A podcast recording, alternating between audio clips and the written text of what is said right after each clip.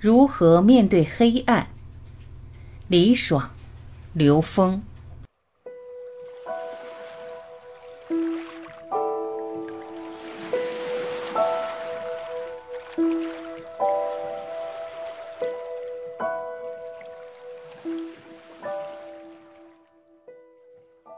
李爽，在我的艺术创作中，我常常是经历者，是当事人，有的时候是当事者迷。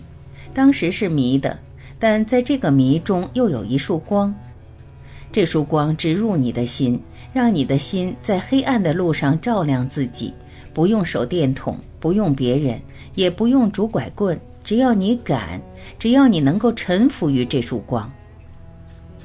庆幸我们那个时代给了我一个礼物，我们没有什么学可上，所有的人都在家里待着，社会在做社会应该做的事情，老百姓做老百姓的事情。那个时候，我突然发现，绘画是我非常热衷的一件事，但我没有学过，没有学可上，也没有知识可读，我只能自学成才。自学成才，没有任何技术上的限制，想画什么就画什么。毕加索说过，他一生要做的事情是不断的去丢弃所学到的技术。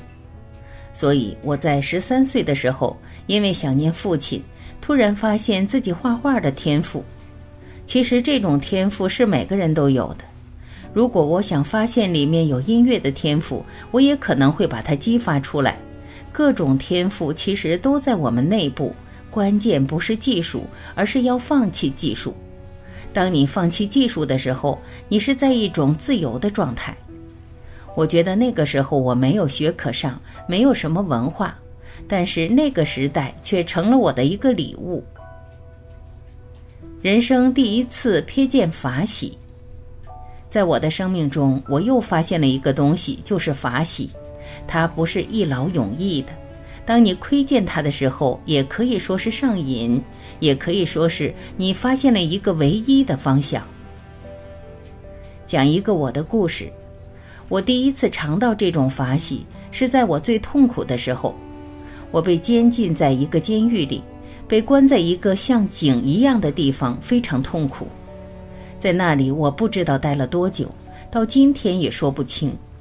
我的直觉告诉我，很可能是四十八小时，在那里面，我经历了所有的痛苦、悲伤、饥饿、乱喊乱叫，几乎是一种崩溃的状态。就在后期，我痛苦到极致的时候，快渴死了，快饿死了，各种死法都已经围绕着我降临的时候，突然我感到了一个东西，我特别想跟大家分享，我突然觉得高兴。那种高兴，感觉自己什么都不是，那些极致的痛苦也都不算什么，因为有一种光，黑暗中变成了白色，在这个白色里，我只是高兴，只是高兴，任何一个形象和一个念头都没有了。就在我傻高兴的时候，牢门打开了，声音特别的响，我当时感觉那是一个雷声，从天而降的雷声。外面的太阳比里面的光还要暗，太阳像一个黑点，很奇怪的那么一种感觉。当时那些看守就说：“坏了，他疯了。”我自己就那么笑着傻笑，自己知道自己完全没有疯，只是进入了一种状态。那种状态是我第一次瞥见法喜这种东西。法喜不是一劳永逸的，今天。我知道这个可能叫做法喜，但是后来我发现法喜不是一劳永逸的，那些痛苦还在，好像它蹲在你的门边，跟随着你，候在那里，好像是一种很饥饿的东西，它要吃，吃的是什么呢？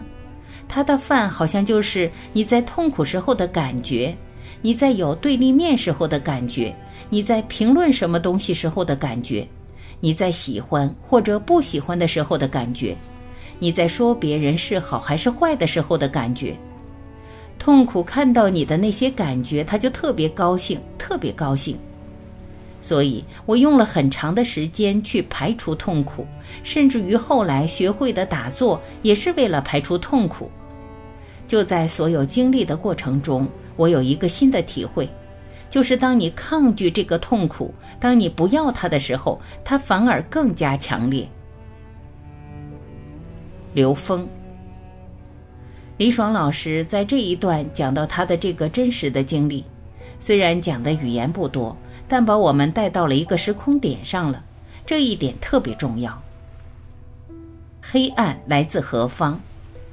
首先问一个问题，就是黑暗来自何方？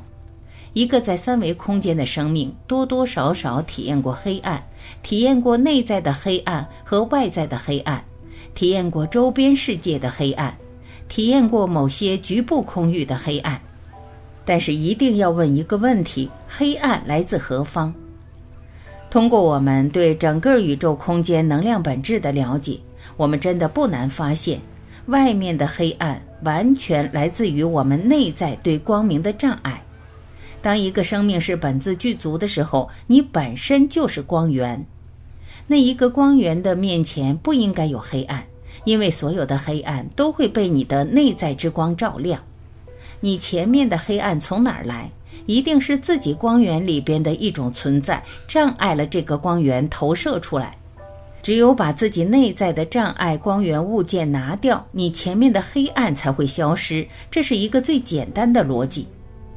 但大部分人是抱怨自己外在的黑暗。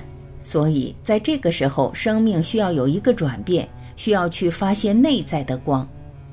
李爽老师在狭小的空间场地里面，也许经历了抱怨、痛苦、折磨、嗔恨、纠结等等，那这一系列的体验，发现无济于事。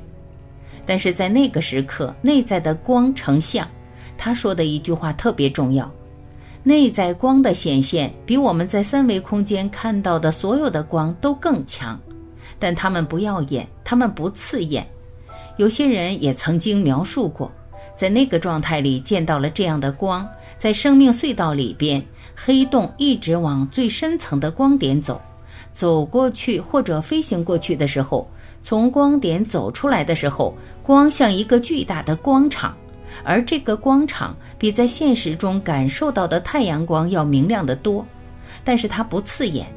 当你跟这个光融为一体的时候，真正是开始连接生命的本源了。法喜不是恒常的存在。李爽老师说，法喜不是一个恒常的存在，这是为什么？我们在现实生命中还有很多内在认知障碍着我们跟内在的光去关联。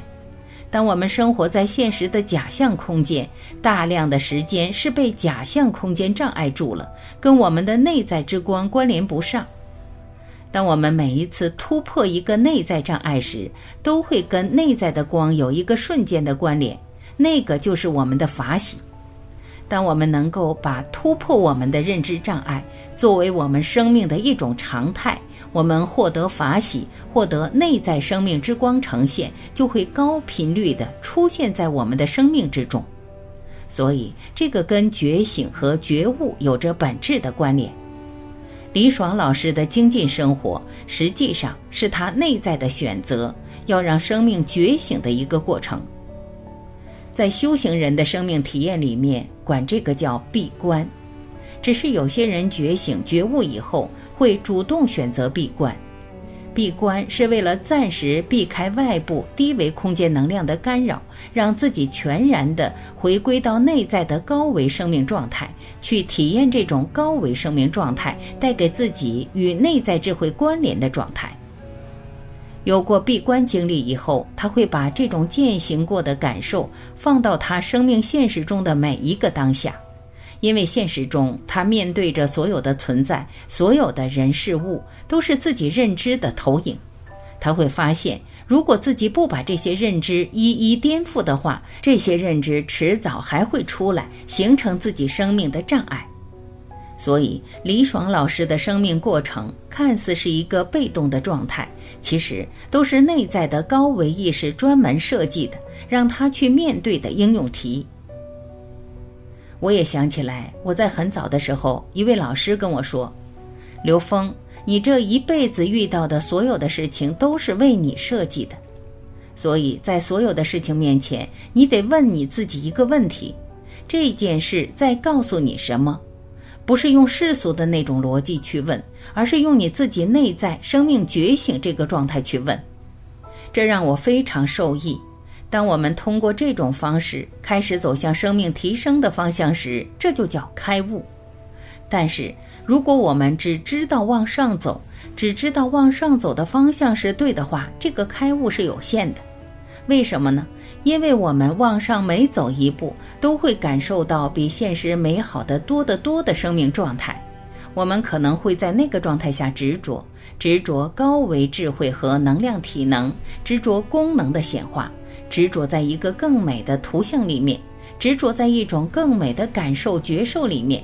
执着在一个更美、更有效的功能里面，对这些东西的执着都有可能成为阶段性的障碍。开悟是方向，彻悟是本质，所以开悟只是给了我们一个方向，而真正的彻悟才是本质。彻悟给了我们自己整个宇宙生命的终极目标，在彻悟的状态里。在整个时空里，在你生命的完整过程里，你不会停留在任何一个中间层次，你不会在任何一个中间层次耽误你生命的宝贵时光。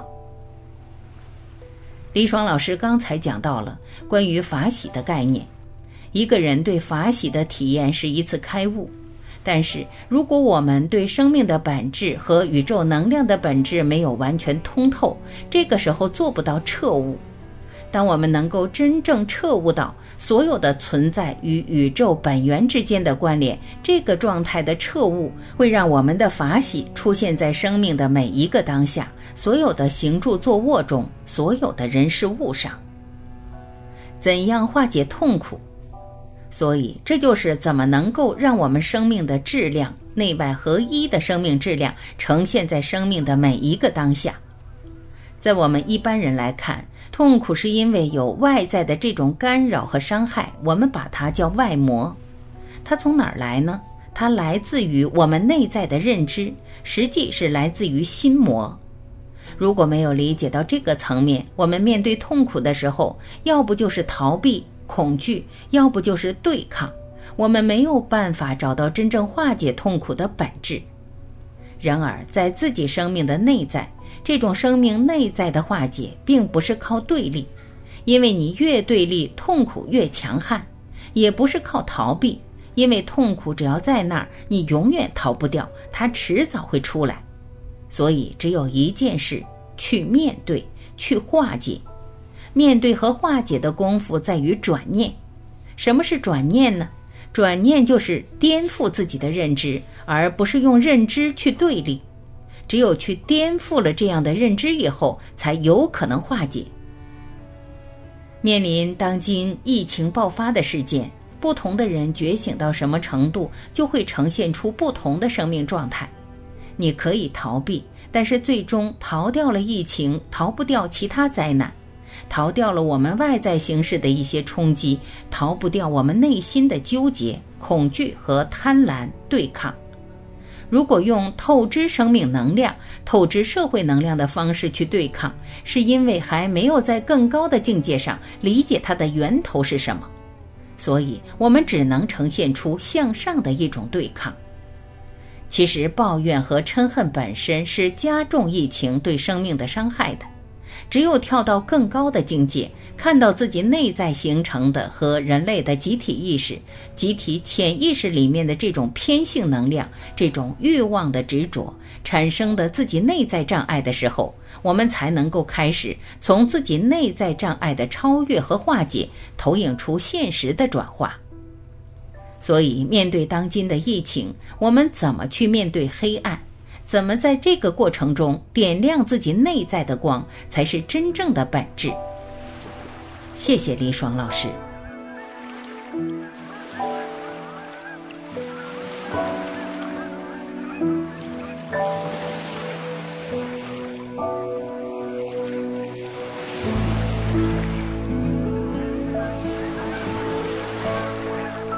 感谢聆听，我是晚琪，再会。